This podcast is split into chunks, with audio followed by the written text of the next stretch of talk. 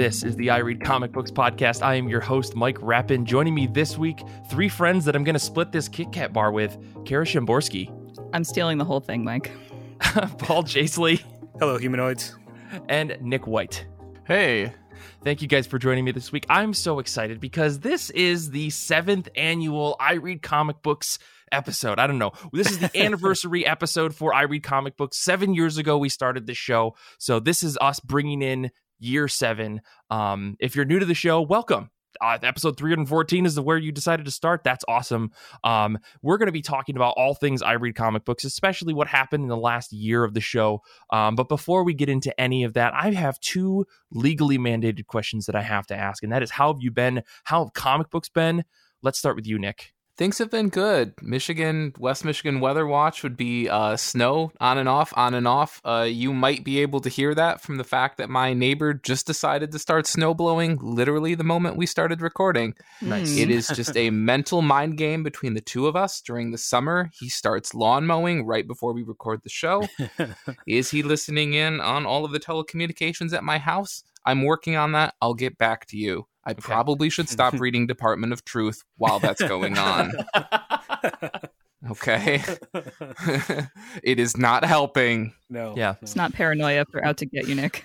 I mean, I I need no convincing.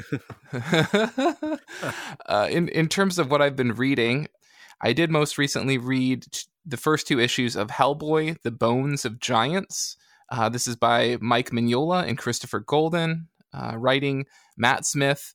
Uh, not to be confused with the uh, Doctor Who Matt Smith or the Oh, Matt okay. Smith from my uh, um, creative writing class in eighth grade. It's not him. I know that's the one most people know. Right. Um, Matt, if you're listening, we're not talking about you. Sorry. Matt, sorry. I'm really sorry that the Doctor Who also has your name now. That must be real fun. Um, Chris O'Halloran on art, uh, my main man from uh, Ice Cream Man, and um, on colors, sorry, and Clem Robins on letters. Um, I've I kind of really appreciate this book because Dark Horse isn't one of those studios where they're like, "Oh, I had this divine moment of inspiration and this this whole idea for this book came to me in a dream." Like with Dark Horse, a lot of the time it feels like, "Hey, can we go back to the well that we've already gone back to maybe a few too many times like the well Sure. I, there's nothing there it's it's it's bone dry and Wow. with with Hellboy: The Bones of Giants, this book is a 2022 comic that is based on a 2001 novel, which was also by Mignola and Golden. And if you're thinking there are Hellboy novels, um, that was me about a week ago, Uh-huh. and and me when you told me. Yes. yeah, exactly, exactly. Um, so you can call this idea uninspired, but when most people don't even know that these books exist and nobody has read them, maybe it's not the most wasted effort. Sure. sure. so the the initial conceit is pretty basic. Thor's hammer arrives on Earth. Hellboy discovers that he's not only capable of lifting it, but he's also become a part-time vessel for the god of thunder. and the hammer won't leave his hand. So it's like too much of a good thing. Like Wait, it's that- not only like you are worthy, it's you were worthy and now you've signed up for this. so Um, when he when he picks it up, does he pick it up with his red hand or does he pick it up with his not stone hand? Oh Right. fuck. I think it's the red hand. I'm sure someone's someone and someone is on on a YouTube comment thread somewhere being like, "What a fucking idiot. Red hand, what was he thinking?" Yeah. Um What I'm hearing is this is the next Thor movie, and they're going to cross over, and Ron Perlman's going to show up in his prosthetics again. Finally. Yes. well, when you think about it, right? Like this the novel was only like a year or two before what Golden Army, which was sort of like elf related. Guys, I haven't Mhm. seen the movie in a long time, okay? It's okay. so it is kind of interesting that there's sort of somewhat of a correlation there. Hmm. Um, lore lovers will probably not be a huge fan of this because it is sort of approachable. It's largely standalone. uh, the author of it basically came forward and said, like, yeah, the novel and comics might differ on plot, and the comic is now canon, apparently. I see. I see. Um, yeah, I don't, I don't know. I I enjoyed it. this is going to sound mean, but I enjoyed not having Dave Stewart on colors. And that's not Oh. because Dave Stewart is bad. Okay, it's not because Dave Stewart is bad. It's just that it is nice to see something different every once in a while. Sure. And I'm sure Dave probably thinks that being the colorist on a Mike Mignola book is sort of like Highlander. Like, can, there can only be one. And he's probably killed a couple other colorists in his time to keep that seat. Oh my god. Um, Chris O'Halloran, watch your back. Uh, sure. but um it, it was just nice to see something different. Halloran's color palette isn't vastly different from what we're used to seeing with Stewart, but it's a little bit brighter. Um, it's a little bit lighter, and it's it's just nice to see things a little bit mixed up. So I appreciated that. Hmm. Um, I also read the Star Wars War of the Bounty Hunters companion volume, which is a weird way of saying we made a bunch of tie-in issues for our event. We need a way to make more money. Here they are in a trade. But that's a long title for an issue. Yeah. Well, Um, not for Star Wars comics. I mean, if you really look at the. uh, this is probably the most credits I've read in forever. But uh, so for writers, this is Justine Ireland on the Jabba issue, Daniel Jose Older on the 4-LOM and Zuckuss issue, Alyssa Wong on the Bossk issue, IG uh, Rodney Barnes on the IG88 issue. For pencils, it's Ibrahim Robertson, Jabba Present Day, Luca Pizzari, Jabba Flashback, Kei Zama, 4-LOM and Zuckuss, David Baldeon for the Bossk, and Giu Villanova for the IG88. Colors, it's El- Edgar Delgado on the Jabba Present Day, Giada Marchisio on the Jabba Flashback, Felipe Sobreiro on the 4-LOM and Zuckuss, Israel Silva on the Bossk, Antonio Fabela on the IG88. Ariana Maher did the letters for all of these. Must be a superhuman. Uh, have I read that many credits off for a trade in a while? No. Have I probably butchered more names in the last 30 seconds than I will in the next couple months? Absolutely. Was attempting to say, well, a lot of people worked on this book and leave it at that. Yes, it was.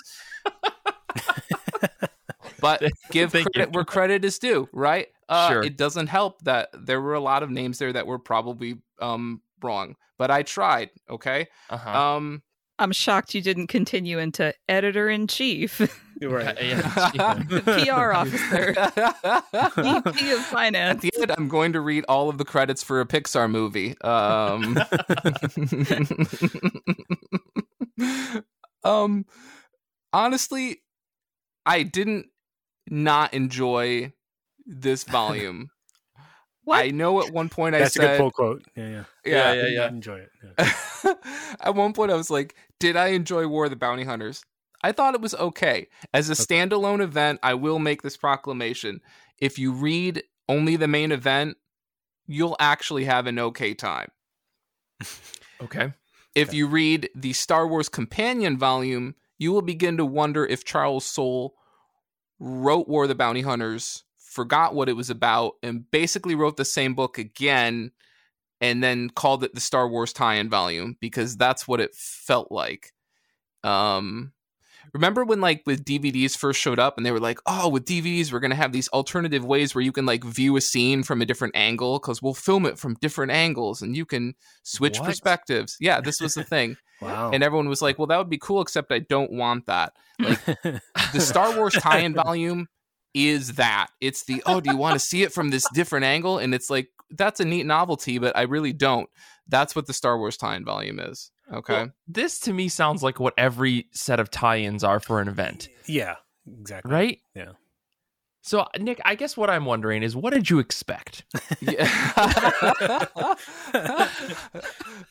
Honestly, what I do like about a couple of these one shots is that they sort of kick off the ongoing tie-in. So the um I think the the Bossk the Bossk one shot is actually the kickoff um for the Dr. Aphra tie-in, which is kind of clever. I, I think Okay. some of this stuff works, but not all of it.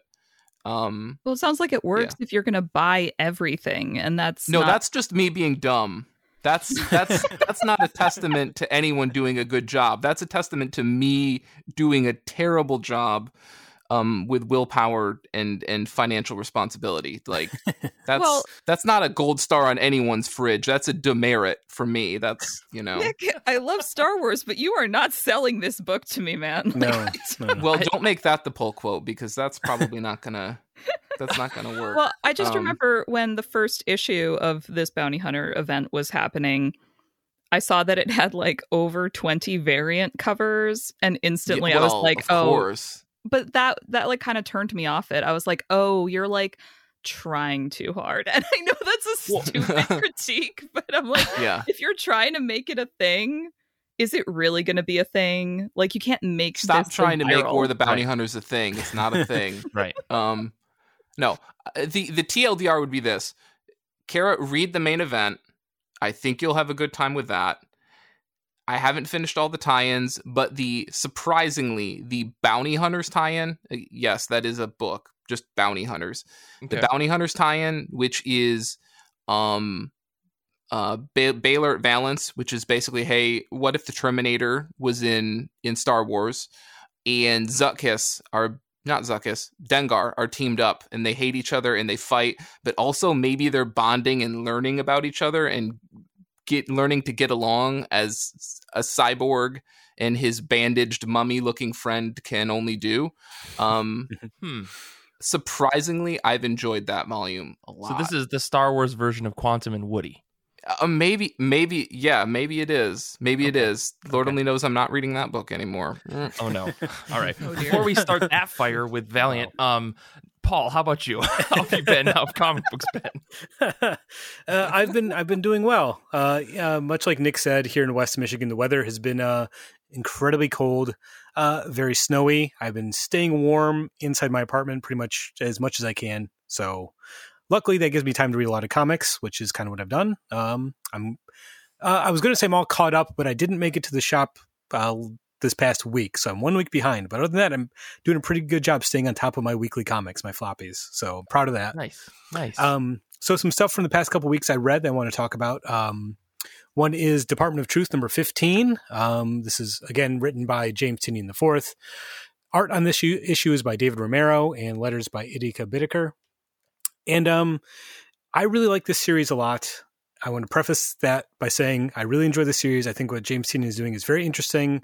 I like this sort of one-off issues like this with a different artist, but this is one of those comics that is like largely text-based. It's it's almost entirely text prose with a few illustrations thrown in, some full page illustrations.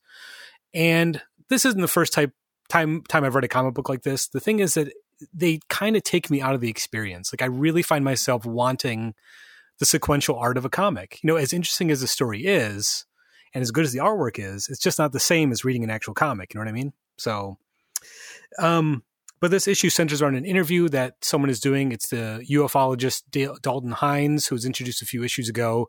He's being interviewed by a mysterious person that we don't know in the Department of Truth, and they're talking about the Mothman prophecies, that uh, conspiracy theory from the late '60s and '70s. And I noticed when I was reading this issue, maybe it was because I was being um, my attention being distracted from the the format of it, the prose format. But it happens a lot when, when I'm reading Department of Truth. I will stop reading the comic and do uh, you know do quote unquote research by just googling the people that they're referencing. You know what I mean? I'll look up what conspiracy theory they're talking about to see like, Yeah. oh, this is actually a real thing. Like, oh, that person's actually real, and this is what they wrote about. So I find it a very engaging experience. I think this issue maybe benefited from that because I was able to kind of break up the prose by doing that. All in all, it's a great series, but it's like um, this wasn't one of the stronger issues for me. And yes, thank you, Danny, in the chat. Just said Yeah. now I'm now I'm on the government's list. So. Every month on a Wednesday, just the FBI sees Paul's search terms just get very like like like very like X Files bullet points. Basically, he's at it again. yeah, someone's at the door. I'll be right back. I'll just uh, sorry. Um, Is it sort of like? I mean, I felt this way with like Martin Simmonds' work as well. Um, Mhm. which is like it almost feels like reading when when like Dave McKean does a comic, like the whole Yeah. comic, and it just feels weird.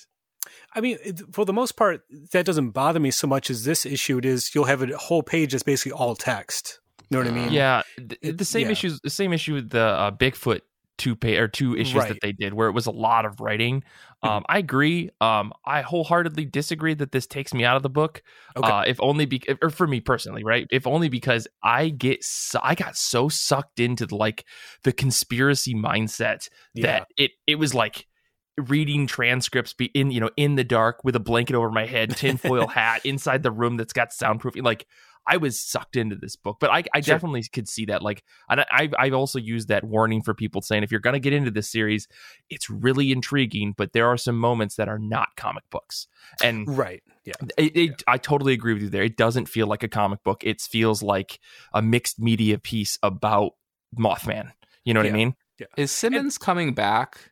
Because like I- I'm not like Yeah. I'm through the first like t- two arcs maybe, and I know that there's a couple rotational things here and there, or one one offs with other people. Is is is he supposed to be like the default artist, or was that Yeah. just an introductory? Okay, No, as far as I know, that's that's the case. Because yeah, every once in a while they do one of these basically a standalone issue. It's not focusing on the main story. It's like a different character, or yeah, it's like a companion piece almost to the main story. Yeah. Okay. so it's That's a fill good. The Department of Truth is like is really weird because I think that like there for the main story, Simmonds is the person telling the story, so you'll get like the chapter titles, which is why it's Mhm. really weird to be like chapter seven and it's like issue nine. You know, you get that kind oh of weird. no, weird- no, Yeah. no. It one hundred percent. It one hundred percent is that. So like in the Department Truth, but I think like like Elsa Charretier did that one issue, and then like Yeah. this issue is a one off, and the the the the two Bigfoot issues were a different artist, if I'm not mistaken. Oh no, maybe Simmonds did that. Either way, did, yeah. it, it feels like they're rotating in things to to kind of tell these one off stories that feed into the bigger narrative. Yeah, it's like world building one off issues, Yeah. basically. Yeah, yeah, Yeah.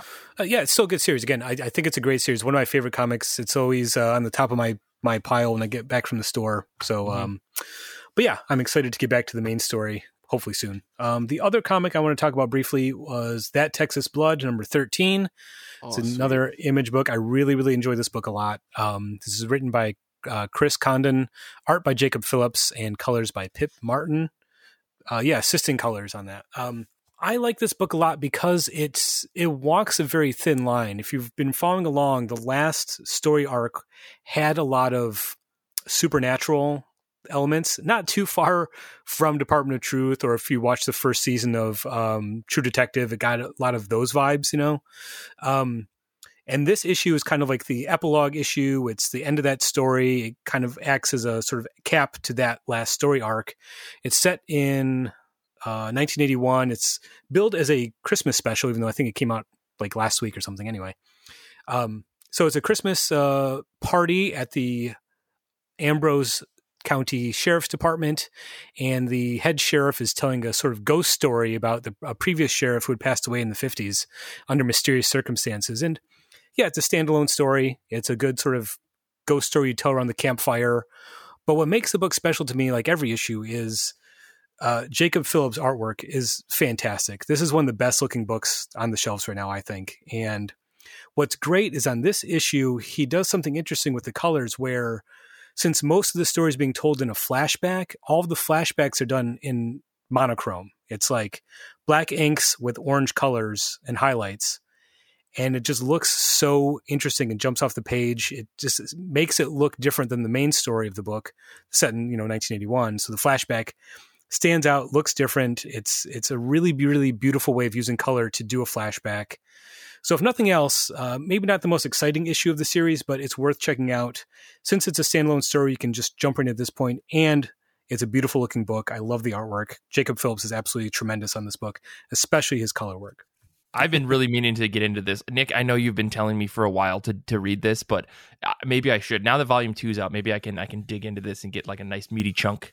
For sure. Yeah, I I've been reading it in trade. I haven't read the second trade yet. Um, what I really really love about this book, and Paul got at it a little, is that there are these weird, just very small moments of like supernatural or like odd horror, and it's like sort of like a blink if you miss it panel. Like uh, Hmm. Paul, I think we talked about this Yeah. before. Like there's the there's the scene where the two cops are sitting around the um the bonfire in the woods or whatever, and there's like a like a blink and you miss it panel of like something off in the woods, and nobody discusses it, and it's never discussed again Right. in that Yeah. volume, and you're like, what? Wait, what did I just did I just see that? And you're like, and you're like, I'm gonna keep tabs on this because this this is weird. Yeah. So note to self: do not read that Texas Blood at night. Gotcha. it's probably good. Probably good. Okay. I, I will say that the the previous story arc, the Eversaw eighty one story arc, it it drags a bit. It might be one issue too long, but I think this issue kind of re recentered me on the book and get me excited about the title again. So, yeah, Nice. it's, it's a very good book. I, I I think if you're not reading it and you like true crime with a tinge of supernatural, this is going to be right up your alley. Awesome. I, I'm now now I've got to get on this. And on top of the, the millions of other books that I'm reading, you know, Yeah. I'll put this one into the queue. Uh, Kara, what about you? How have you been? How have comic books been? I've been okay. I have been doing a lot of um like in-person and online dance classes recently. And- Right. So I am learning how much more improvement I can be doing. Like the, the other day, I was doing an online class where they were like, now you can film yourself if you want and like post and tag us. And I was like, okay, well, I'll try filming myself. I'm feeling pretty good about this. And I was doing it and I was like, I am nailing this choreography. And I watched the playback and I was like, I am not nailing this choreography. oh no. um but it's like nice to have a more um like spatial awareness of of everything since i'm not really going anywhere or doing anything it's a way to like move my body through space and i am learning also like dancers who have been dancing for a while make everything look so effortless because that's part of the job but like there's this one move in one of the in-person dance classes that i'm doing where my instructor likes um like bending forward. So think you're going down to touch your toes, but then one of your legs goes straight up in the air and you jump. Oh, And every time I see everyone else in the class execute this move more or less flawlessly, I'm like bending down, touching my toes, and hopping like six inches with both feet on the ground. And I feel so old. It's Man. really- See, but you know, with enough practice and enough stretching and stuff, you Mhm. too can do that. You I know, know, but when? Uh, the impatience of old Wow. age, right? Where do I sign up for the instant gratification dance class? Because that's where is it? Does it cost extra? That's okay. I'm going to drag Tia on here, and she's going to talk about years of work and planning we have to do to be good at that stuff. sure. Oh my god. So uh I've been comics wise doing some some classics over here. I watched the Hawkeye series on Disney Plus and the whole time I was just like, man, I wish this was the comic book. So Mhm. Did you sign up for Jeremy Renner's social media app or I did not, No. Nick, actually. So I revisited Hawkeye by Matt Fraction and David Aja, and um, I have to say, reading it through like all at once, because previously I was reading it in singles when it was coming out, Mhm. and I think reading it all together, I picked up more on the little through lines that were happening, or like there was a lot of like background stuff that ended up being foreshadowing for later issues that I didn't pick up on the first time. Um, my enjoyment of the reread was also heightened by the fact that Mike made me read Iron Fists last year Hmm. because, um, because was it David Aja also did the Iron Fist Yeah, illustration? He did Immortal Iron Fist, yeah, with uh, Ed Brubaker and uh, and uh, Matt Fraction. I think we're on writing for that. Right. So my response to reading that is, Mike, this is Hawkeye, but different settings. Yeah, And he was Yeah, like, Fraction yeah, has has a writing style. No, Yes. but like, okay, I mean, aesthetically, like they, like Danny and Cl- and Clint look the same in those Yes. two books, and Yes. I didn't realize it, but in the first few issues of the Hawkeye series. They make that joke multiple times. People just keep saying Iron Fist whenever Hawkeye Right, right, right. up. Hmm. and that's just not something I would have picked up on before. so uh, that was nice. And then um, I I also liked that in in the interim between reading it first and doing the reread, I had seen uh, Elsa Charretier's breakdown of one of the early Hawkeye pages on her YouTube channel. Um, and and I like Elsa Charretier's breakdowns because she's really I think clear in her explanation of why certain page layouts work and what the artist is doing visually to take you through the story that they're telling just with the images. and as someone who doesn't pay attention to art, that was really helpful for me. So when I got to that page, I was like, oh shit, it's the page and she's right. And it does the thing. And my eye's going here. And I see like the, I'm following the fist as it's going through the air. Great. So I just felt like I got a deeper appreciation uh, on the whole of that. Mhm. Um, and Mhm. then for uh, Christmas, I got a bunch of Donald Duck comics by Carl Barks from the Fantagraphics Oh, nice. archive collection. And so I've just been reading a lot of Donald Duck because I'm so obsessed with the DuckTales reboot on Disney Plus, And it's really nice that they definitely did their homework, went back and read the original comics, and just kind of updated some of those storylines for the modern show. So Very nice. Yeah, Nice. I have like- I haven't seen it. That's the one that's got David Tennant in it, right? he's so good. Yeah. it's like and also okay this is me being slightly terrible but this is how i feel and i'm gonna speak my truth um Uh-oh. lin manuel miranda sounds like a nerdy duck and he voices a nerdy duck in this show so i think it's his best role. Like i just like, like i the first the character that he voices the first time showed up i was like i know that voice. And when i saw the credits i was like oh this is like you're this is perfect because this is what you sound like.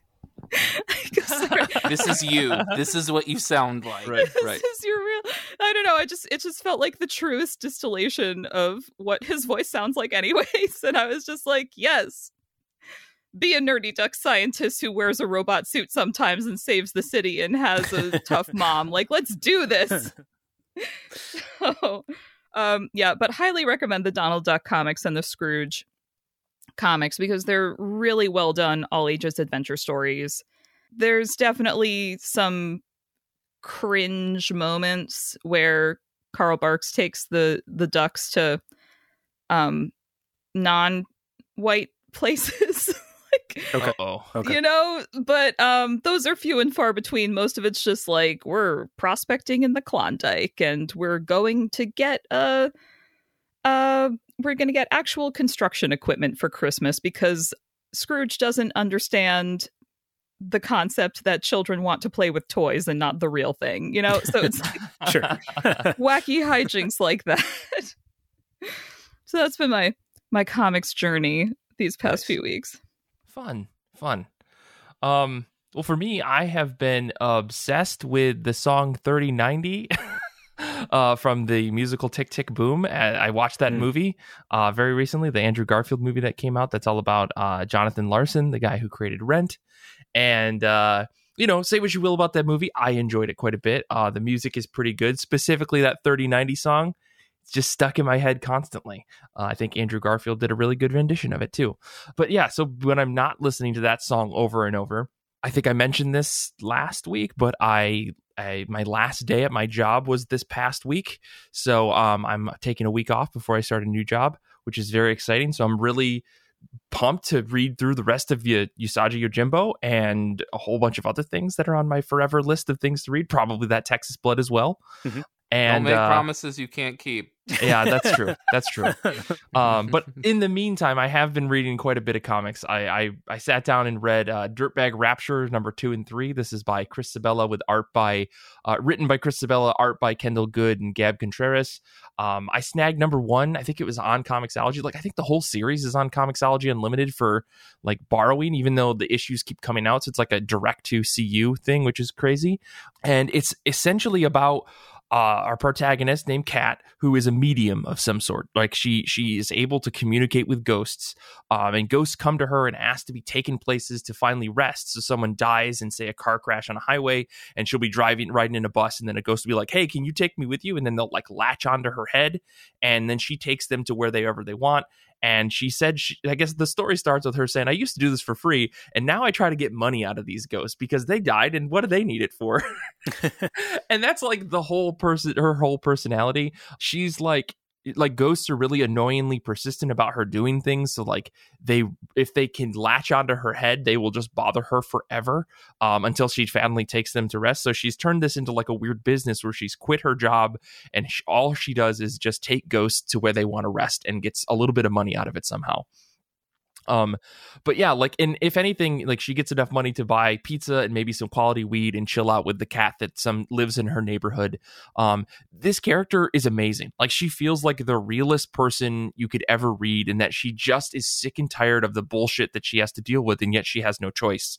Um, it feels very true to life for people who I think live in America, like where everything just can suck, even though the world isn't like falling apart, but like you just don't want to be bothered sometimes. Um, she fully embraces that, and I I really love it. Like the way that Chris Sebela writes this character is just fantastic.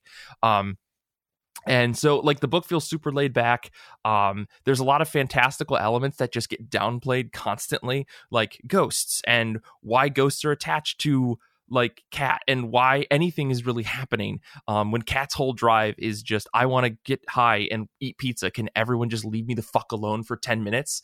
It's great and I, I think that Kendall Goode and gab contreras who are on art they do like a really good job of taking a really mundane world and making sure that it stays mundane despite some of the fantastical elements like ghosts and mediums and different things that are happening in the world I just the juxtaposition of the occult like story pieces and someone like Cat just not giving a shit in a really like God I can relate to this kind of way makes this comic stand out for me. And every issue has impressed me so far and how real Cat feels as a character. So yeah, if you're looking for something that's really fun and you have CU or you're, I think these issues like go down to like two bucks each after a month.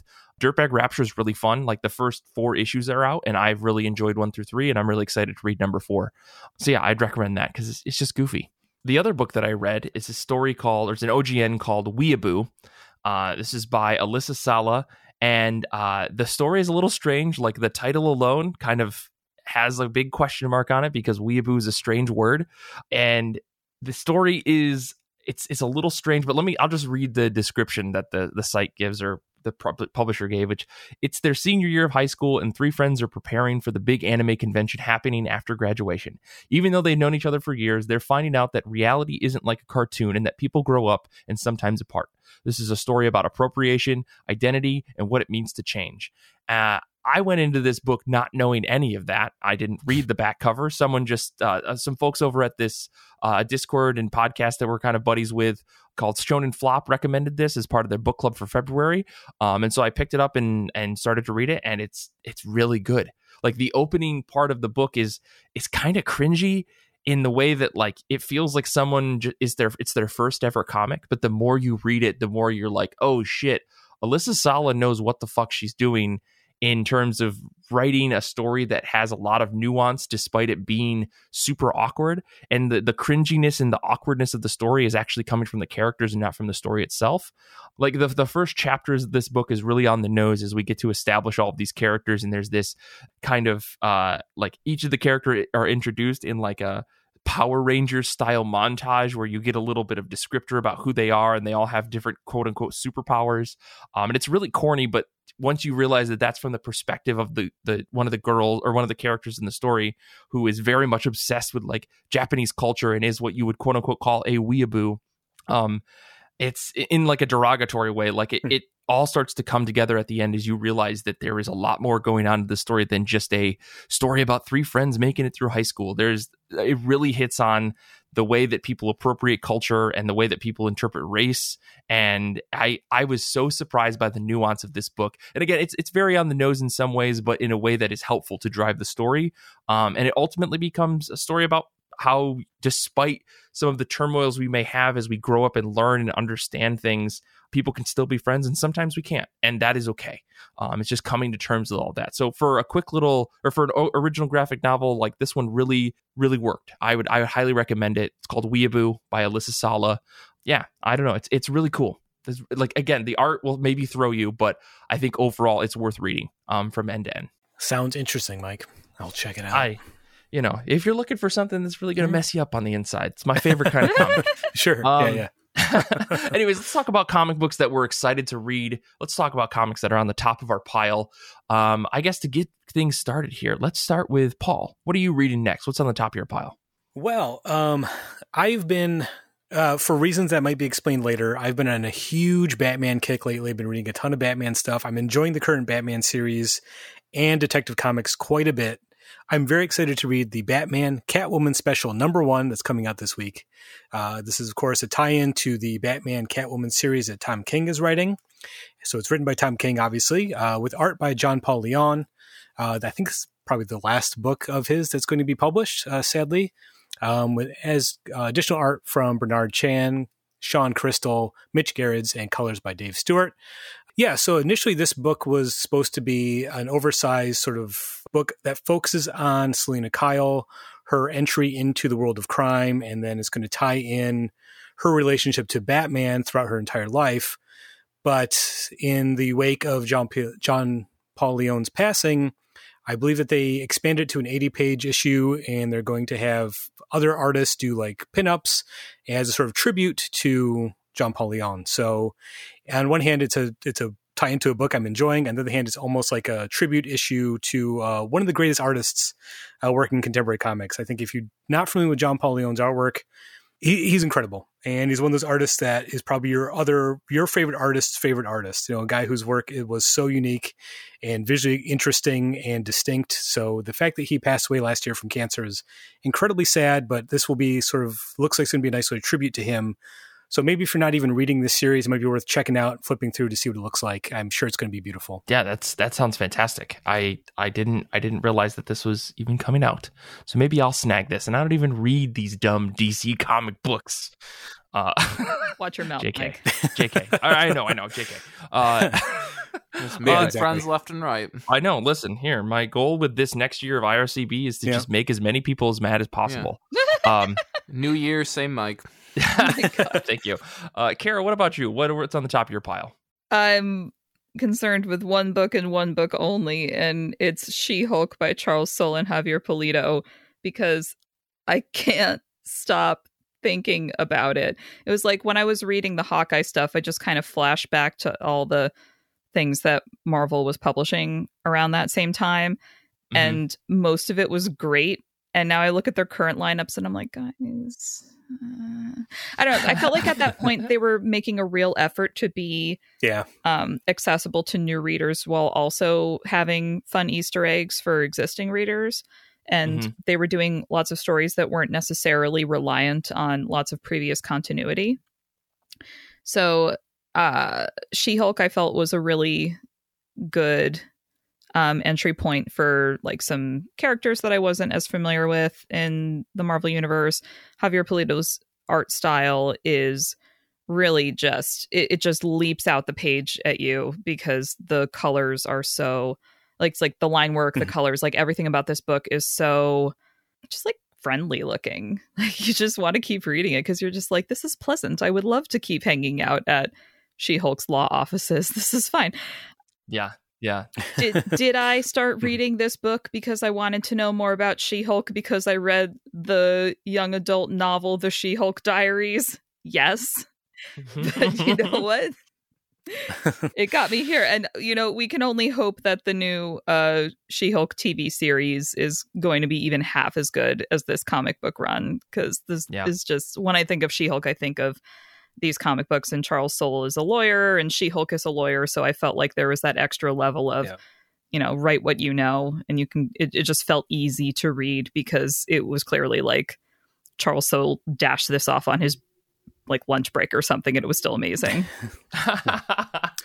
Kara, Kara, I have to tell you, I also love this series quite a bit. Um, it's one of the reasons She-Hulk is one of my favorite Marvel characters, and I Mhm. have to say, I also read the She-Hulk Diaries and absolutely adored it. So Yes, good I'm, for you. I love that book. It's so good. Yeah, it was so great. well, I mean, I I just you know I never was into this book when it came out, but I I do think it deserves a reread because I know that people like praised it and stuff, and I know like I canceled it early. It's probably my fault. It- it- my vote, my purchase of Oh my this God, book Mike. may have you know pushed it over the edge to be saved. So, um, We just Oh need my one gosh. more reader, Yeah. please. right, that's what Marvel was saying. I heard him in the lo- in the offices up the street um from when I worked at Comixology. So. Yeah, Sorry, guys. Um, but man, yeah, this, I've heard good things about this run, and Javier Pulido's art grows on me the more I see it. So maybe I'll check this out as well. Mhm. Nick, what about you? What are what are you reading next? What are you excited for? Yeah, for me, it's definitely uh, Ice Cream Man 28 coming out on Wednesday. Writing by W. Maxwell Prince, art by Martin Morazzo, as to be expected. It's titled The Etymologist Rises. Uh, the preview summary being uh, the term comic book is an etymologically confusing one, as they, the comics are most often not humorous, nor are they, in the traditional sense, books. So I think this, uh, much like every issue of Ice Cream Man, not all, but some seem to have a sort of conceit or a theme. Like one was all about uh, the structure of an advent calendar, for example. Mhm. Based on the cover page I've seen uh, for this, it looks like it's going to riff on sort of a dictionary, like the dictionary layout and structure, and sort of how it uh, structures entries. So I know that sounds real exciting to some of you, but it sounds really cool to me. It, it sounds great to me. I can't wait to cover this in 2024 when we finally get to volume seven or eight of Ice Cream Man. we we we did three Ice Cream Man minisodes this year. I just want That's to point true. that out. So I think That's we true. are like the idea of us getting current is not outlandish. Hmm. Well, I'm excited. Either way, I mean, I, the thing is, W. Maxwell Prince is going to find a way to make. I'm going to try to say this. Emma D. I can't even say the word. He's going to make that word very interesting. I'm just going to say that. I have a feeling, and it's going to somehow twist my brain. And you know, that's the thing that I love about Ice Cream Man. Before, all right, before. We're gonna move on. Um, before I try to say that word one more time, just out of sh- Yeah. out of spite. Um, anyways, uh, before I get into my pick for this week or what I'm excited for, uh, some folks hanging out in the Discord with us, their picks this week. Uh, Danny is excited for Superman and Robin number one. Uh, is that a book that's actually coming out? That was the surprising part. Does anyone know? Can we confirm that? Superman and Robin number one? Okay. Um, Hugh is excited for X Men number seven. Matt and Aaron and I are excited for Saga number 55. Um, I'm very excited for this book. Brian K. Vaughan, Fiona Staples. I mean, come on, how do I not pick this? It's it's it's very back, baby. easily. You know what happened in the last issue. You could very easily not pick this up and protest. This is true. Um, When did that come out? It's like four years ago or something. Definitely pre-pandemic. I can barely remember Six, last I think month. it's six years It- ago. it was- easily a decade ago, I think the last issue came out. So is this a, is this a good good jumping on point? Is what I you're have a feeling. I have a feeling that it is the worst jumping on point of any comic that's ever been written. oh darn. Okay, I guess I'll pa- I'll pass. well, and here here's the thing. All right, Maybe guys. this is its own project, Paul. For this year, it'll be a Patreon exclusive series. We're gonna have you read the second half of Saga without ever going back Right. and reading the first. yes. Yeah, I think I made it through the first thirty issues. So yeah, I've got I've forgotten most of what happens with that stuff. So yeah, it'd be basically like a clean slate. yeah. Well, here's the thing. So, I mean, obviously, I'm excited for Saga. Here is the thing that is killing me, right?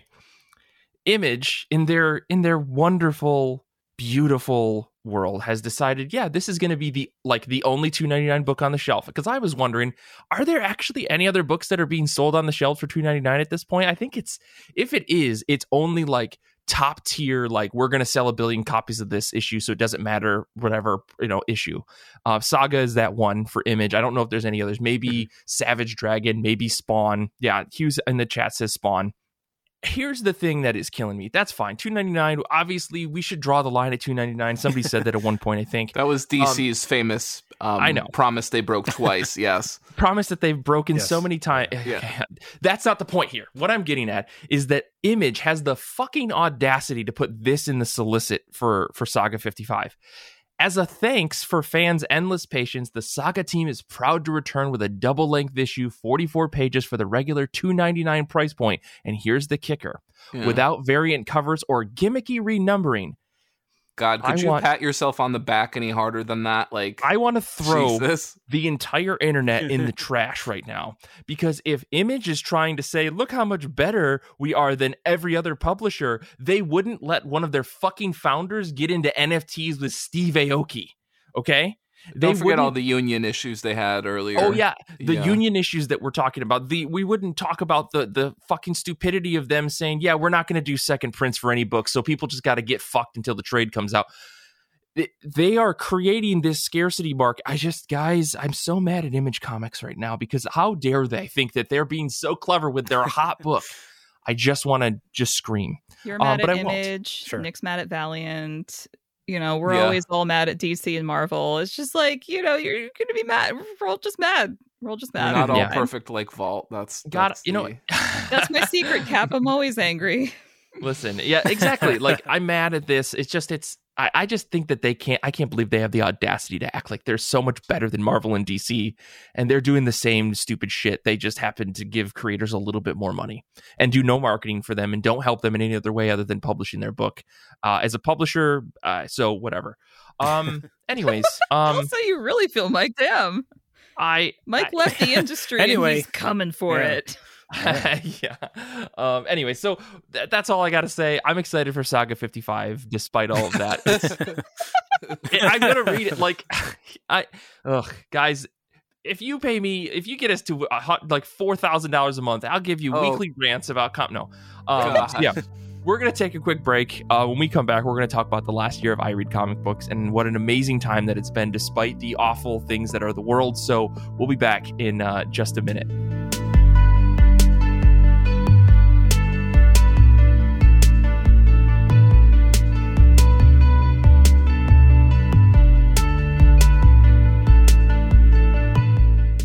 Hi, this is Clay from the Next Issue Podcast. Hi, this is Kyle from the Next Issue Podcast. Hi, this is Josh from the Next Issue Podcast. And this is Daniel from the Next Issue Podcast. And we want to congratulate our friends over at I Read Comic Books Podcast on their seventh annual. And remember, comics are Comics good. are good, and so And you. so are you. Are you? This week on I Read Comic Books, we are mostly just talking about ourselves. This is the narcissist episode of IRCB. um, it's our seventh annual episode. It's the celebration of seven, the seventh year of I Read Comic Books to come. Um, I'm very excited because the last year of IRCB has been pretty wild and super successful and overall just I I feel really good about the show. I don't know what we did this past year, but it seems like we've built a really strong community beyond what was already there and it's only gotten tighter and and more interesting and exciting for everyone i think like being more prominent and using our discord and like just just the overall vibe of everything has been really great and i obviously you know we on the show we want to encourage that and we really love it but like the show has grown and it's you know the people on our discord and the people online who chat with us and stuff um, have really made this a super welcoming and exciting place to talk about comics and all sorts of stuff um, like I doubly want to shout out the Discord because uh, I feel like we've got a really cool group of folks that hang out on there and just chat. And I know some folks are more active than others, but man, it's it's such a welcoming place that I just want to hang out with. You know, I just want to hang out at all the time because I can't go anywhere. so like, I, I don't know how else to describe it than that, but it's it's made for a really It's nice, comfortable place to to great- just chat with people. Such a warm, Yeah. welcoming place. Everywhere, every, everything else is on fire. So, of course, by default, it's a much more attractive option. Yes. Sure, sure, a few sure. months ago, um, I think Nick, you told me you were just like, you know, if you want to interact with humans, you Oh, could go on our Discord. Yeah. Yeah. and then I didn't until like yesterday, and I went on there and I was like, "All right, Nick is right. I could have been interacting with humans this whole time." Don't don't say that phrase. That gives power that I just don't. That shouldn't have. but I, I don't want to sell it short obviously. Like i i'm saying these things because you know, this is all that we do is we're from the midwest and all we do is self-deprecate on ourselves. But like Speak for yourself, Michigander. no no I, this is this is just me and nick. I know this is a for a fact.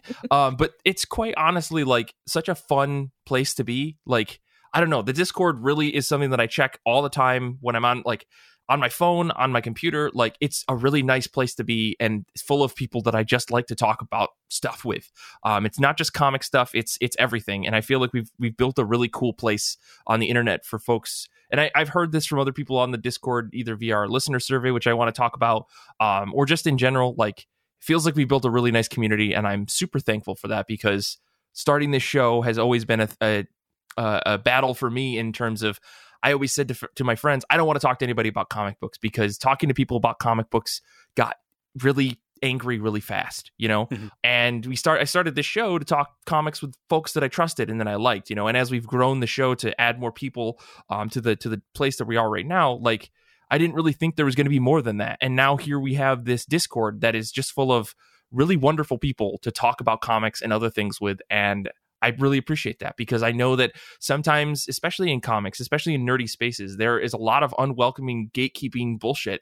And I don't feel any of that in our Discord. And I really want to shout that out because it's it's a wonderful place to actually have those conversations and be critical and not feel like someone's going to get in your face for hating something or not liking something, um, and vice versa for liking something or really loving something. So I don't know. I just want to make sure that it's said because quite honestly, it's a fantastic place. I agree, Mike. I agree. I was, uh, I have to say, I was a little hesitant to join the Discord initially, just because I'm not a big fan of like chat groups or chat rooms. But I, I, I really enjoy the community there. It's a, like you said, it's a very welcoming, positive uh, discussion about comics and not just comics. You know, I feel like Mhm. we talk about everything on there, and it's nice to have a group of friends that, yeah, you can you can be critical and you can say things, but you know your opinion is going to be respected and not dismissed out of hand. And it's a very um, civil, civilized place to have conversations, which feels incredibly rare these days. So, yes, Yeah. I'm very thankful for that. Yeah, absolutely. An elegant weapon for a more civilized age. Exactly. Yeah. Exactly. Um, but yeah, that's you know, I that was the first thing I wanted to say because I feel like that has really solidified a lot of what I think 2021 was for me was obviously being more online just because there's not a lot to it's not safe to go outside and be out in groups and crowds and stuff and as much as my heart yearns for the next you know dozen comic conventions that I can go to in the future um like it's it's nice to have at least a place to go and do a lot of the things that I would do at a con you know online at home even though there is a little bit of a different you know a, a difference to that but regardless like it's still like a comfortable place where i get to meet up with friends and chat with them. Like we did a huge hangout last night for like three hours and it was like bumping until like 11 p.m and i was like i have to go to bed at some point so i need to get offline you know? Um but it was amazing. Like i don't know it's just a fantastic place. I'm gonna i'm gonna shut up now but yeah no, I think it's a good point because it's I I know for me sometimes reading comics or watching movies that's something I did a lot of the past two years just because again stuck at home a lot, but they can be very sort of solitary things. So having a venue like a podcast like this to share your thoughts and even on a lower level like a discord group to like share your thoughts with like-minded people that's it makes it feel less solitary and lonely to do the things i enjoy so it's made Yeah. it more rewarding in a lot of ways so um speaking of which can we talk about the rcb movie club i want to again thank yeah Mike and Brian and Kara, who was on this past year, uh, for pitching in with that. It was a fun little idea I had, and I'm glad it's been successful. And I think we're going to keep doing it this year. If people seem to enjoy it. yeah i'm i'm super excited to see where we go because i feel like we've we've hit a lot of like at least semi big things you know? Like we did a documentary we did a spider-man movie we did josie and the pussycats and that was like on a forever list of we got to do this. Sure. um but like i feel like there's there's a lot of places that we can go with this and we've been you paul in particular have been really explicitly choosy with the movies that we go with but in the best way Mhm. right? Like we're never just going to go all right let's get through all the marvel cinematic universe. Like we could have done that but i like that we're bouncing around and we're forcing ourselves um to watch and read very different things like every every time we have an episode Yeah, yeah, I think that's definitely was the goal when I did it. There's the. I'm old enough to remember when there were no comic book movies or superhero based films. So the fact Yeah, there's yeah, one yeah. every every three weeks is is like disorienting. But I wanted to step back and focus on movies that maybe weren't as as well known or maybe adapted from less well known material. Maybe movies you didn't even realize were comic book adaptations. Um, that being said, I this is my guarantee for 2022 on the RCB Movie Club on our Patreon. We will be watching and discussing American Splendor. It's got to happen. that was one of my goals from doing this this podcast was to make Mike and Brian watch that movie. So it's going to happen. That's my I guarantee. think I think here's the thing. We also have to make an effort to put Dredd back in the listing at some point. of course, yeah. I just want to say that I think that we've got to do that. Whether it's the Sly Stallone movie or it's the the Karl Urban movie, we got to put Dredd back in the list in some capacity. Maybe this year we'll Yeah. see. I'm just saying. I think we owe it to the people who have been clamoring, particularly Danny in our chat, um, to bring Dredd back at least as a as a runner up. Maybe we'll do. Maybe we should think about a runners up bracket. I mean, I'll That- leave it to that's a good you. Yeah. but I'm just throwing ideas out there. Yeah, so I guess what I'll say, if you've not checked it out yet, if you're not a Patreon or you're not a patron on Patreon, uh, that's where we've been doing this uh, movie club podcast. We do one like four times a year, Mhm. um, which has been the perfect amount of time to get it set up and do all that. People get to vote on what movies we watch, and every time I put American Splendor on the poll, it never wins. So I guess I'm gonna have to You have to stop bring the that- steal and bring that demand a recount one of these days. So oh no. Democracy is overrated for Paul, and it's just going to be a little authoritarian for look, for we're talking about we're we're talking about Judge Dredd, and to quote Joseph Dredd himself, "Democracy's not for the people." So, um, oh man. uh, yeah, but I, I would love to do the, both Dredd movies. Maybe we'll have to do a double feature at one point. But that's been one of my favorite things the past year to keep that series going. And again, I do want to specifically thank Kara for coming to talk about Josie and the Pussycats, one of my favorite movies. And then uh, it was clearly one of yours as well. So I'm glad we got to talk about it here on the show. That movie lives in my head rent free. Of course, yeah. I'm I'm so happy that we did that episode because it happened to line up when the Super Yaki Shop was doing a sale on Josie and the Pussycats like anniversary stuff, and I bought yeah. a du jour T-shirt. Yes, It's one of my most prized possessions. I every time I wear that shirt, like people have seen me on camera for work, and they're like, "Is that from Josie and the Pussycats?" And I'm like, "You fucking know it is." And I turn around and it's got on the back. Oh my gosh, Great. it's a it's a prized T-shirt in my collection. This shirt is great. Du jour means friendship. It does. Um, speaking of Patreon stuff, I, Kara, I want to I want you to tell us a little bit about Giant Days of Our Lives, which is another big Patreon series that we did this past year. Um, it was a huge endeavor, uh, and I, the amount of notes, like the forty or fifty page document that you, Brian, and Kate had for that. Tell us about this show and like, uh, what did you think of it? Did are you are you trying to still sell it on people? How many T-shirts do you own? All that kind of stuff. Um, first of all, the T-shirt that I have is my favorite T-shirt. It's like not to not to upsell our merch, but it's a really Please, this comfy is the T-shirt. episode to do that. It's a really comfy T-shirt, you guys. Um, I got it in mauve, and um, what I what I like about the the cover art for the Giant Days of Our Lives series is that uh, Brian and Kate and I decided to like use our our college aesthetic. So like I so like we all sent in um pictures of ourselves wearing what we would have worn in college. And when I sent out the art to like friends and family to say like look this drawing is me they were like what are you talking about? You don't look like that. You don't dress like that. I was like i did 10 years ago and all i did was wear sweatpants uggs and an anorak everywhere i went. Get out uh, but yeah we know we really liked doing the whole revisiting um the whole college dynamic friendship stuff giant days is one of our favorite comic book series so getting to read through it um with with Brian and Kate was really lovely for me because they're both really thorough readers in different ways. So Mike was saying, "Oh, there's so many notes." I'm like, "Yeah." because we all have different perspectives and we're very prolific. And uh, Kate did all these lovely summaries of all the issues so that even if you uh, didn't have access to the comics or weren't really interested but just loved hearing our voices that you could just go in and kind of pay attention to what's going on.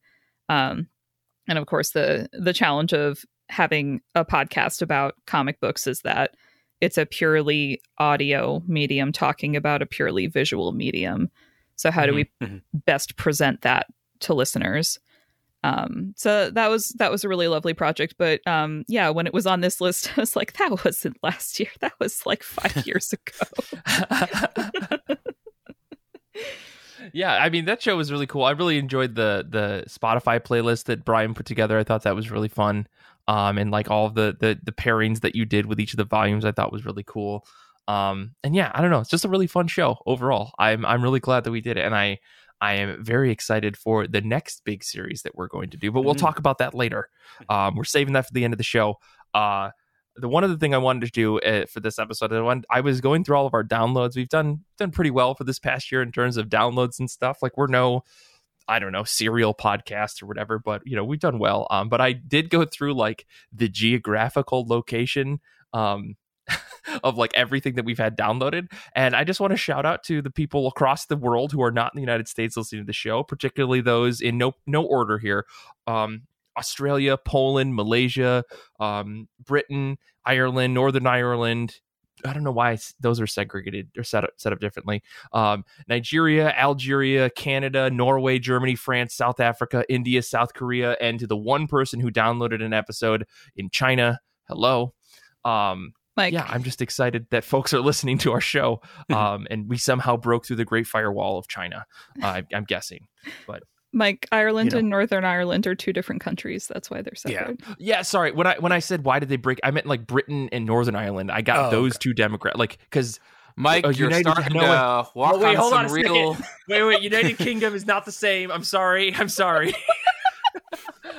Oh boy, I can tell you um, where we won't have any listeners from for the for 2022. oh, I'm in trouble now with with some people over across the pond. Mhm. Um, but anyways, yeah, I I was ex- I'm excited. Like I know that we have listeners who are not in the United States, but um, it's really interesting to see folks from uh, particularly from non English speaking countries downloading our show because I can't imagine people who speak English understanding me and the speed at which I speak, let alone someone who maybe doesn't speak English as their first language. But um, uh, who knows? Maybe that's the challenge. Um, can you listen to this idiot speak as fast as he possibly can into a microphone? But uh, yeah, it's really cool to see that folks are listening to their show across the world. Um, so hello to all of you, fantastic people. Um, and yeah, that's uh, that's cool. Speaking of other, you know, folks listening to the show, I do also want to shout out some of our listener surveys, uh, giveaway winners. Uh, we had we did we got a bunch of people who who gave us some answers to our huge survey that we did. Thank you to everyone who provided information. Um, it's going to be super helpful in us figuring out what we're going to do for the next year because we got some really interesting feedback that I had never considered before. So I'm really excited to take that to the rest of the group and figure out how we can devise ways to basically make the show better for those of you who uh, filled out the survey because that's how you get data. And if you didn't fill out the survey, I'm sorry, but you had your chance. Um, so You just yelled Shout at out Mike to in the winners. Discord. Yeah, hit me up on the Discord and uh, tell me what you like about the show, but um, or what you want to see us do in the future. Because that was like one of the big things is we got some feedback of people saying it'd be really cool if you did this and this and this, and multiple people gave me this extremely unique thing that I was like, I would have never considered that for this show. So Was it end the show? Nick, I wasn't going to spoil it, but yes. Um, All right, last up. Here we go. Uh, anyways, I want to say thank you to the winners uh, Hannah, Simon, Tom, Ben, and Kay. Um, all five of you are going to be getting gift cards. I'll be reaching out to you after this episode is out and uh, hopefully getting you some gift cards for you to buy some comic books. So I'm very, very excited. Either at your local comic book shop or at uh, Midtown or or Comixology, whatever you prefer. So uh, look for those emails coming from me very, very soon. But yeah, I guess what else? What else happened this year? You guys want to talk about? I'm I'm just interrupting nonstop. So what what were you guys thinking about for today? Uh, when you're thinking about the last year of I read comic books. I mean, we can't. We have to mention we hit 300 episodes, which I mean is. Oh, yeah. I mean, just it's an arbitrary number. Obviously, I mean, this is year seven that we're going into, so that's impressive. But I think 300 was a nice episode. is a nice way to pat ourselves on the back, much Mhm. like we're doing today. Uh, any excuse to do it, I guess. But I thought Yeah. that was really fun. It was it was nice to kind of tell my friends and family who maybe know vaguely that I do a podcast to say like, yeah, Mhm. I've been doing it for 300 episodes and it's still going strong. So it was it was a nice uh, time to reflect back on the history of the show, uh, and I really enjoyed that episode. So yeah, we should mention that for sure. Oh yeah, hundred percent agree. Um, I, I appreciated that we got our holidays wrong and ended up doing a best moms in comics episode uh, on Father's Day. Yes, Uh, that was perfect. Um, I mean yeah, we did. I uh, when we did, I think what was it for? I think we did the fa- best fathers in comics first, and then we did a best mothers in comics in, in like as a reflection because I didn't, I don't know how to time anything. Holidays don't actually show up on my calendar for some reason, so I wasn't even thinking. But you know, it was fun. I mean, but in the 300th episode was was seriously solid because it's like we've done more than 300 episodes. I think I said that on that episode. Yeah. But um, you know, the fact that we actually got to that number, I don't think a lot of podcasts can say that. And then a lot of podcasts don't even number their show because apparently that's bad for SEO or something like that. But I don't care. oh, I don't care. Um, I think it's an achievement. We've done so many episodes, and I, I think what I'm probably going to do shortly, probably after this episode today, is I'm going to take all the episodes that are no longer like available on iTunes and Spotify and stuff, and I'm going to put them up in a folder for folks that want to listen to them. Um, either I don't know if if you're interested in this, I could put up a second feed of the archive of IRCB. Alternatively, uh, I might just put them up on uh, Dropbox folder for Patreon folks. That anyone Sure. who wants to access them can just check check them out there. Hmm. Um, it doesn't go into your podcast feed thing, but you know, if if folks are really interested, send me an email, um, ircbpodcast at gmail.com. We can figure something out because there have been multiple complaints um, or questions about where people can listen to those early episodes. Hmm. Um, part of me wants to say they're gone and you can never find them because some of them aren't good. But all you know, for folks that are interested, I can definitely I can definitely make them available. Um, just let me know. I'm sure there's completists out there. Yeah, they want that rare Xander sighting. Exactly. Yeah, exactly. That that should that should be a goal for this year that we get an episode like like an April Fool's Day or something crazy, um, where we do like a bizarro world where it's like Xander's on the show, Kelly's on the show, um, and like I don't even know, like we'll we'll bring back somebody who hasn't been on the show in like five years and have them be that'll be the episode. Um, could be I- wild. I only will talk about X Men comics. It'll be weird. Oh It'll my be, yeah, gosh. Earth Oh, Two. Oh man, I I said I, I okay. I don't think I ever said this. Um, and I know I know we've got other things to get to, but you know what? This is whatever. this episode's crazy. Um, for the 300th episode, Xander, I'm going to tell everybody all of the plans that we, you and I had come came up with, and decided that it was far too much effort. So for the 300th episode, Xander and I were uh, talking about like we were talking. I might have already said this to people on like a hangout or something, but we were talking about doing like an alternate universe, or maybe I already said this on the show, but we were gonna do like an alternate universe where we had pre-recorded things, and I was gonna work with you, Paul, and we were gonna act like the like there was an alternate universe that had somehow fed into the IRCB feed where Paul, you were the host. Hmm. Implied for 300 episodes, and on the 300th episode, you were handing it over to me. So I would continue to run the show as normal, but it'd be like, man, I haven't done this before, so I guess I don't know how to host the show. Um, and yeah, it was going to be like this bizarro world where I was trying to communicate with the mic of the this universe that we live in via the computer known as Xander. Um, it was Oh It was- wow. Wow, it was really out there. We had a we had a big idea. Wow. we decided it was way too much work. Oh my god. That's a lot of work, but I'm just going to throw this out there. If there's anyone out there who wants to do IRCB fanfic, there's a great premise for you. So Oh, no. well, in that mind, not a can of worms you want to open up. Yeah, Uh-oh. yeah, yeah. I don't know what fan fiction is. Apparently, It's gonna quickly turn into should I just Uh, Google it? fic. Should I just Yeah. Google fan fiction? you. ser- You know, you should search uh, slash fic, and Okay, that'll, perfect. that'll Oh, get you right into where we shouldn't be. Um, Nick, you put together a list of stuff um, of this last year of notable events. Uh, what were some of the things that you were you were excited about or wanted to talk about today? I mean, in terms of dangerous wish fulfillment, getting to actually record an Aliens episode, like I was waiting, like I was checking my calendar to make sure we weren't like filming on April 1st or something. And then you were going to be like, psych. And then we aren't going to actually do Mhm. this. Mm-hmm. So getting to record that episode with you and Brian, and um, you know, I had been whining and complaining about the new Alien series at Marvel for like half a year. You know, whenever I'd bring it up, Brian would I think would be like, you know, this is this is okay, and be like, no, it's not okay, Brian. Like, it's not fine. I appreciate that you have an opinion. I don't want to hear it anymore, but that's great that you have one.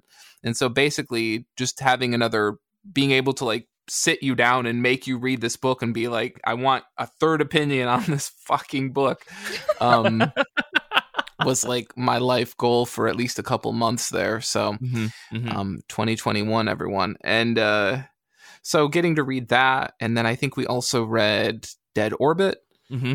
And I think we also read the one shot that led in. Oh, that's right. We we led the one the one shot that sort of f- fed out of the film Aliens, and of course you Yep. watched Aliens in preparation for that. So it was a whole uh, it was a whole theme for a while there, and um, yeah, that was a lot of fun. I think uh, That is your one gift for this decade. I'll get that's it. you in another five years. Um, and uh, I'll have another movie uh, ready for you to watch. I hope. I hope you've watched the first Grown Ups movie because uh, we will be definitely. you're going to need to be versed in the lore before we we watch the second one. oh, Uh, Of brother. course, yeah. Um, From here on, wait for the Kevin grown-ups. James all the way down. I, you know, I wouldn't be surprised if Titan Comics published a grown ups comic book. So you know that's fine. They'll do any TV movie franchise. They're like, we'll do Mhm. it. I'm gonna I'm gonna steal from your list here and and Sure. give a shout out to our Candy Bar Antler Boy series that Danny and I did, and it's it was you know a thing that I decided to do on a whim, and it was very exciting because I love Sweet Tooth to the to death, and so Danny and I did a whole big discussion about Candy Bar Antler Boy. Uh, or excuse me, Sweet Tooth, and we called it Candy Bar Antler Boy, and we got like custom art made and stuff. It was really cool. Um, so yeah, I had a lot of fun with that. That was like a really fun like live to tape type of thing. Very little editing, where I just like put music on both ends of the so- of the audio and just kind of dropped it into the feed. Um, I don't know if anybody listened to it, but you know what? It definitely came out, and I was excited to do it because I was just happy to talk to someone about uh, Sweet Tooth, and Danny and I were were both, I think, pretty hyped about it, which was really nice. Yeah, and uh, according to Danny, it is the number one unofficial Sweet Tooth podcast, which I totally agree with. Um, and I'm gonna start spamming it to Jeff Lemire as the next season ramps up. Try to get an official deal with Netflix or something. But you know, I like Nick's note that a highlight of the year was just talking about Gambit for an entire episode. Yeah. which episode? We've done multiple. was that? Yeah, narrow it down. I I read think comic this was books. the first one that was intended to be a Gambit episode end to Oh, end, and not Okay. one that just ended up being a Gambit episode Hmm, from I see. Um, the secret's out. I read comic books is actually I read comic books about Gambit. right. Have you guys haven't noticed the little tiny font in parentheses underneath the logo? oh God. Well, uh, speaking of making each other read comics, um, I'm really glad that I made I forced you, Mike, to read Final Crisis this past year, Mm, yeah. and I got to talk about Grant Morrison with Kara, which is one of my favorite things to do. Kara, talk about Grant Morrison with you. So Only mean, you, Paul. yeah. Only for you. I know. Will I, I- I- subject myself to more? I just, I just, it just scarred me so much that having to go back to it, I was like, no, Oh. this is still trash. But I'm having a thoughtful discussion about it and why Yeah. it's still trash. it's always fun to talk about it. Yeah, even though we wildly disagree. And again, maybe that speaks to something we were talking about earlier the idea of a place where we can have a respectful uh, discussion and disagreement without Mhm. it being personal. You know, it's just like, hey, we have different tastes and we can kind of talk about that in a, in a civilized civilized manner. Yeah. I, On I mean, that note, oh, sorry. Go ahead, Kara. No, I was just going to say for Grant Morrison, the thing that I find so interesting about talking about this creator in particular with Paul is that the things that I don't like and he likes and vice versa are always like the same thing. so recording those Right, shows, just the other Yeah. side of the Yeah. coin. it, it Yeah. really does feel like another side of the coin thing. So even though I am just mad every time I read a Grant Morrison book, I'm like, you know what? I'm sure Paul's enjoying this in equal proportion. Exactly. Not every Yeah. book has to be for me, and that's fine. I'm still going to be mad about it though. I thought that was a very very fun discussion. I the idea of making Mike read that book cold delighted me. So you know, It's just- at least no, know, wonder he, no wonder he doesn't like DC. Paul, right? You Exactly. know, Yeah. just Final Crisis. What's the worst jumping on point? Yeah, there we go. I mean, I'm all for that this next year. If folks want to just throw like comics at me cold without any prep, I, I'm 100% on board for that. Speaking of um, having people read other books, I, I have an announcement for Paul on a promise that is long being kept. Yes. my. okay. Okay. Uh, uh, IRCB exclusive. I think it was maybe even a year, maybe even a year and a half ago. I made the ultimate wager with Paul, and I don't even know if he remembers this anymore. I know what you're talking. I know what you're talking about. I was just wondering about it. So yes. Yeah, yeah, yeah. yeah, yeah. Um, I told him that if he watched Joe Pera, that I would read two Hernandez brother graphic novels of his choosing, and I I bought a bunch of them in that Comixology sale. And I have the one about hoppers, and I've started Maggie the Mechanic, and Yes. Oh, I'm boy. very pleasantly surprised to find out that it's actually somewhat sci-fi, and I did not expect that at all. Oh, yes. Yes. There's like Uh, hover bikes on page one, and I was immediately like, "This can't be what Paul recommended. There's gotta, there's gotta be a mistake Nick here." reads Love and Rockets. I think that's a new series that I can't wait to listen to this I'm year. not so sure it's one Paul can't wait to listen to. Um, no, I, I'm, I'm, I'm, I'm like 20 pages in so far. I'm, Yeah. I'm enjoying the fact that it is not at all really what I anticipated. sure. Um, Yeah. I'm very surprised. I thought after having read uh the other one that I thought it was going to be much more slice of life, Mm-hmm. somewhat like the um the superhero Oh, of Return of the Ti-Girls. Yeah, yeah. right, which yeah. was like Yeah. half slice of life, half like Mhm. reflection on superhero tropes, kind of. At least for me, it was my interpretation. So I thought this was going to be more holy slice of life, and then Mhm. it's like, oh, check out, I I fix hover bikes, and I'm like, what? Oh boy. So Oh, Nick, I'm glad you're enjoying it. Um, I'm glad you remembered the bargain. Um, yeah, So yeah, that means a lot to me. I, I appreciate that. Uh, one, I don't want to get too far off tangent here, but uh, Mhm. listeners, regular listeners to the show know that I dearly, dearly love Love and Rockets, particularly the Jaime Hernandez uh, Maggie based stories, which is what Nick is reading. And um, it's one of those books that I always have trouble describing or explaining. So I'm always hesitant to recommend it. I think the best way to do it is just jump right in at the beginning and kind of swim your way to shore, so to speak, so you find a footing in it and enjoy it. Mhm. Um, the the I will say that first volume, Meg the Mechanic, the the Rockets half of Love and Rockets is way more prominent. That'll change by, by the time you get to when you get to the girl from Hoppers. But yeah, in the beginning, there's a lot more spaceships and dinosaurs than you'd probably expected. Yeah.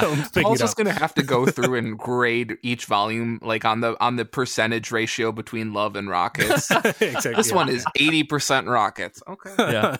it drops off pretty steeply after that first volume, but Mhm. um, Mhm. but I'm glad you're enjoying it. Yeah, you'll please keep me abreast of your your uh, Love and Rockets reading experience. I think once you get to Girl from Hoppers, it really locks in and becomes something special, at least to me.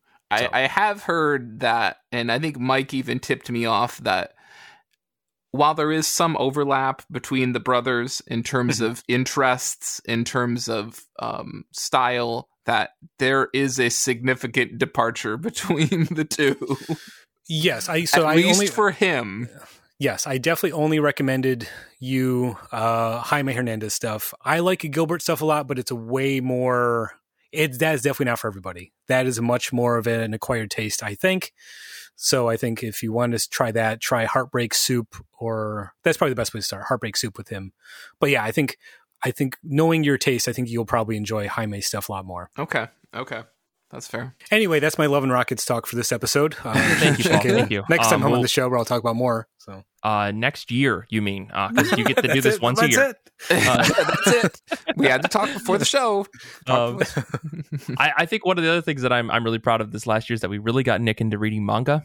yeah. Uh, this year we're going to be working on Paul, but uh, we, we did get Dream Nick the to read impossible dream. manga to the point where I'm going to reveal this right here and now on the show that as for the 2022 reading list uh, or rec- reading challenge that we have on Goodreads, Nick has picked a manga volume as his book that he wants everybody to read. So. Yeah. Just gonna say, you guys, we did it. Everybody, the show's done. We the finally Manchurian did has been created. Yes. yes yes but that, i don't know i think that's really cool i'm glad that you that you gave some stuff a shot i know that like a lot of the stuff in the show we do you know we rib each other about the things that we have interest in and you know you know that nick's gonna read this and mike's gonna read that and kara's gonna read this um but i do Nick's think gonna that, keep reading Valiant forever. Oops.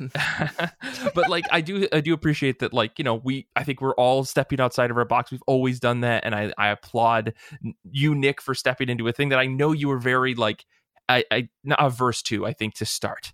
Um, but I was the same way, and you know, we can all be manga lovers in the end. I'm certain of it. so I'm glad. I'm very happy for that. It's Speaking- it's Um, such a good book. I'm I will be shocked and and surprised to see who who doesn't give this book a try. Even Yeah. if you're new to manga, wholly new to manga, I think um it's such a beautiful book. Uh it's such a funny book. It's it's I don't for me it's funny comic books is such a difficult thing to deliver. It really Mhm. is and this book nails it. So I'm I'm I'm excited to see what people think about it. So make sure to check out the reading list, the reading challenge when it comes out Mhm. uh, in February. That'll be out pretty soon. I love how Mike's like, we all got out of our comfort zones, and I'm thinking about my pick, and I'm like, everyone, you don't even need to see my name to know that I picked that one. no, that's okay. That's okay. Like, there's nothing wrong with picking stuff that that like you really love. But I also am just like, I feel I'm I'm just happy to see you know that Nick dug this book so much. It's great. It's just it's fun. This could almost be its own game. Honestly, you should almost drop the drop the list of books, drop the list of names of people who pick books, and Yeah. have people Yeah. try to figure it out. That could be fun. Just that make could own. actually be. Yeah. I'll throw that at, at the at the Goodreads organizers and see what they think. Just make your own Wordle, but you have to pick the name of the person who picked the book. um, but yeah, I think um, yeah, I don't know. Was there any last any last things you guys wanted to shout out before we wrap up here? Because I really Any we're- we're going last as things. Mike? Oh, Kara, go ahead. Go I'm ahead, please. hijacking the show right now. Okay. Oh, this is please, please, please. ridiculous. okay, so, um, so the other the other day, I couldn't sleep because my brain decided that what this episode really needed was the definitive list of I read comic books hosts and which Sailor Scout they were. Oh, right. Wow. God, I saw it. I saw this in the notes, and I totally forgot about it. Go, yes, please go ahead. Go ahead. All right, so uh, as listeners to the show may know, I I found the Sailor Moon manga to be really formative for me as a, a teenage girl reading these stories about these teenage girls saving the world through the power of friendship and also magical wands from the moon. so Mhm. you know, as one does. Um, but the the series, I think, did have a lot of resonance with people because it came back to um, this like the the the friendship between the different characters and um, kind of this sense of how they all interact with each other, and then of course, it, you know, it's kind of a a manga following these standard plots where it's like, okay, I know I'm going to fight a bad guy. And then in the next issue, I'm going to fight another bad guy. And eventually I'm going to work my way up to the boss. And the series is going to end and I'm going to have like an ultimate boss. But like within that structure, there are some like quieter character moments that come across really nicely. And um, as somebody reading this as a younger person, I was just, I just got totally lost in it. Um, so it does, like Harry Potter, it's one of those things where at the back of my mind, I'm always just like, what Hogwarts house are you in? If you were a Sailor Scout, which Sailor Scout would you be and why? So it's like the Yes. Zodiac. I just need these frame of frames of references. So um, I started making a list of which Sailor Scout uh, corresponds with which IRCB host, and my methodology started out with um, which scout are you in terms of your role in the show and your dynamic in the show. But then Oh there's shit. but then there's like some sailor scouts where they have you know like a little bit more about them. Like the because you spend more time with the what's what's called like the inner senshi. So like sailor moon sailor venus sailor mercury mars and jupiter. Um they're like the first characters that show up. So you spend more time with them and you know more about them. Whereas the uh, the outer planets the outer senshi um including pluto because pluto's totally a planet Mhm. uh, you know a little bit less about them. So that was part of why I couldn't sleep because I was like, how do I describe these characters in a way that doesn't fall back on their powers or the author's lists of what their favorite foods are? okay. um and then like some some of these uh came really easily to me. Like mike i knew right away um tia i knew right away. And then at the end of my list i had a li- i had a small list without names associated and it was me nick and renee. And i had a small breakdown because i was like oh no we're the same person in terms of this list so Yeah, the chaos trio. How Min- how dare you? God. so, um, okay, so without further backstory, I'm going to tell you the Sailor Scout. I'm going to tell you the description that I came up with, and then I'm going to tell you the person I associated with that description. And you're going to tell me if you agree or if I'm full of shit. Okay. okay. Okay. We'll start out with Sailor Moon. Sailor Moon is the reason everyone is together and feels less alone. Emotionally expressive, likes video games and food. And it's Mike. you, know, I mean, That you know it's Mike. I'm blushing over here. um, all right, this was one of my struggle ones, so feel free to fight me on this one. The next one's Sailor Venus. Loves a spotlight, hates authority, and has the best toys. And uh, for this one, I picked Renee. I mean, I can't argue with that. No. I was I was almost gonna say Tia, but that is that is Renee. Mm-hmm. Mm-hmm. All right, I'm two for two. All right, next up we've got Sailor Mercury. The studious one knows her way around a computer. Focused. It's always the quiet ones. That's Kate Scotchless. Oh, damn. Yeah. Yeah, Yeah. that's accurate. That works. All right. Next, we have Sailor Mars. Strong sense of self and no time for useless men. Always wears heels. That's Tia. Yeah, that sounds, Yeah. that sounds right. Yeah, Danny's calling it in the chat too. Yeah. yeah. okay. Uh, next up, we've got Sailor Jupiter. Tough as fuck, but really wants to be in love and be a florist and bake cakes and make life beautiful. And that's Kate Lamphere. Yes. Yeah. Oh my gosh, this is this is all winners so far. All right, Holy here- shit. Here's where we here's where we get a little like more abstract because we know less about the the outer Sailor Senshi. So next we've got Okay. Sailor Saturn. Tries their best to do the right thing, even when everything hurts and they have no idea what's happening. Misunderstood kid. I gave this one to Brian. Wow. I think that works. Oh, Danny said Nick. Yeah, I was gonna say, ouch. I mean, Oh man, we're making our own BuzzFeed quiz. That's what we're doing. Holy shit. All right, I was gonna say BuzzFeed should be giving you a call real real soon, Yeah. Kara, Yeah. because I think I, I think you you might have a real you know niche talent here. I'm so good at content creation, you guys. All right, next we have Sailor Uranus. An almost overwhelming sense of duty, plays the long game, not fussed by convention, and intense feels. I gave that one to Nick. Intense Yeah. feels for sure. Yeah. Yeah. This has just been Nick's long ploy to get all of my comic books. Um, if he can get into my good graces, I'll write him in the will. I think that's what this is.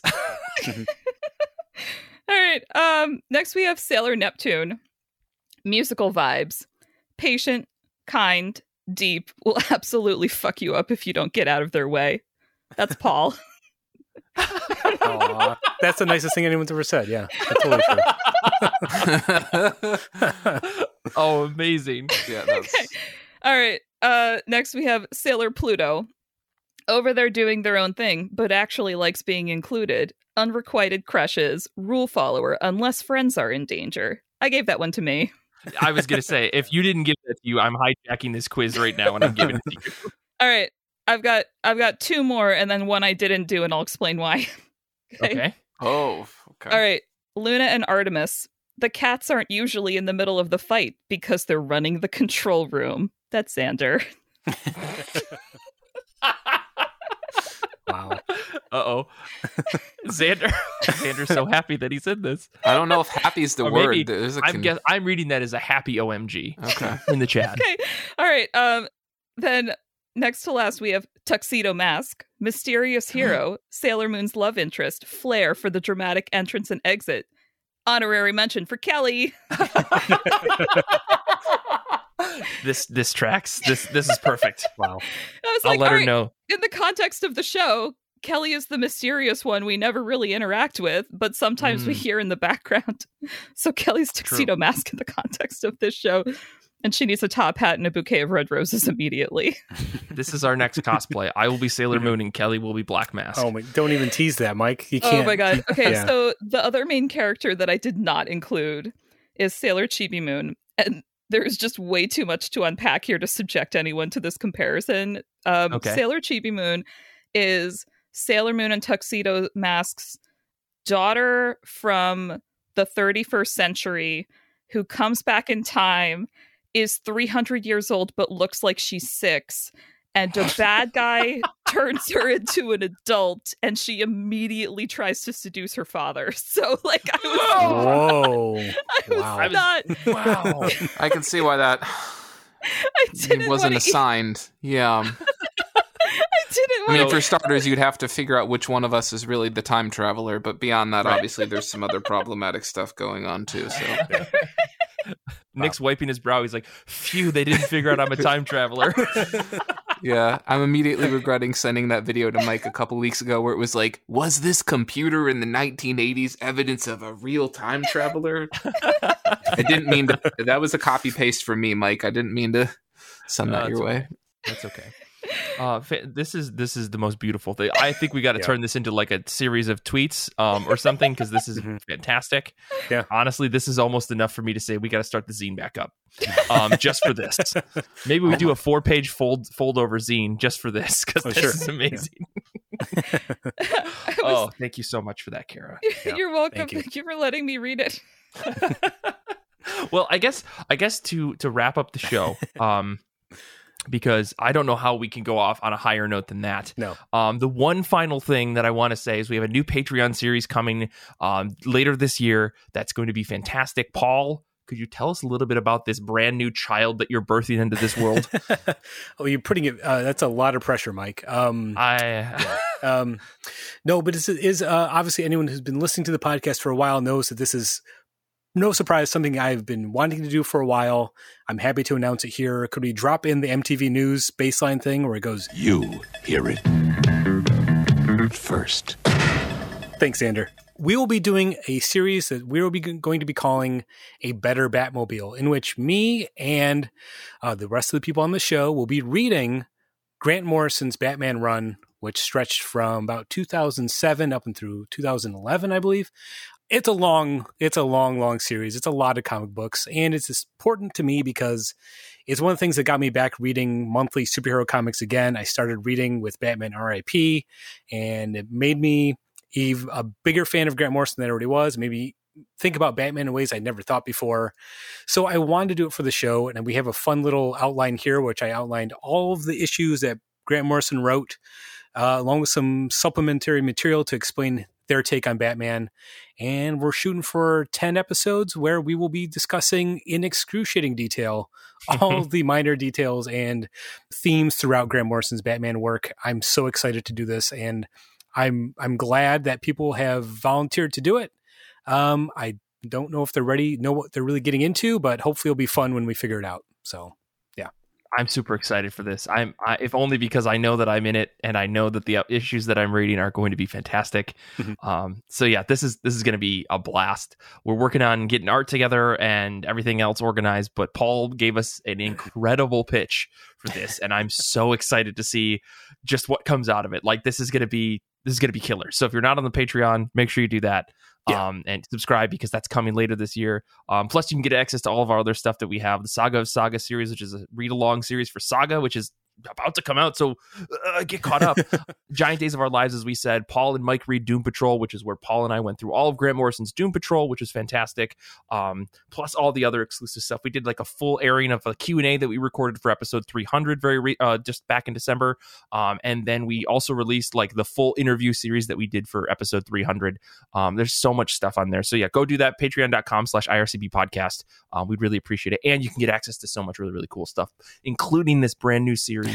um, it's going to be amazing. I will say, you know, actually, Mike, now you mentioned it, Paul and Mike read Doom Patrol is a good place to start with this because I think it would be the similar format for the show. And obviously, we're talking about Grant Morrison in that show as well. So if you get a Yeah. sense of the kind of deep dive we're going to do, unpacking all these themes, I think that Grant Morrison's Batman run is an elaborate chaos magic ritual that Grant Morrison does to make Batman a whole character and make Bruce Wayne happy.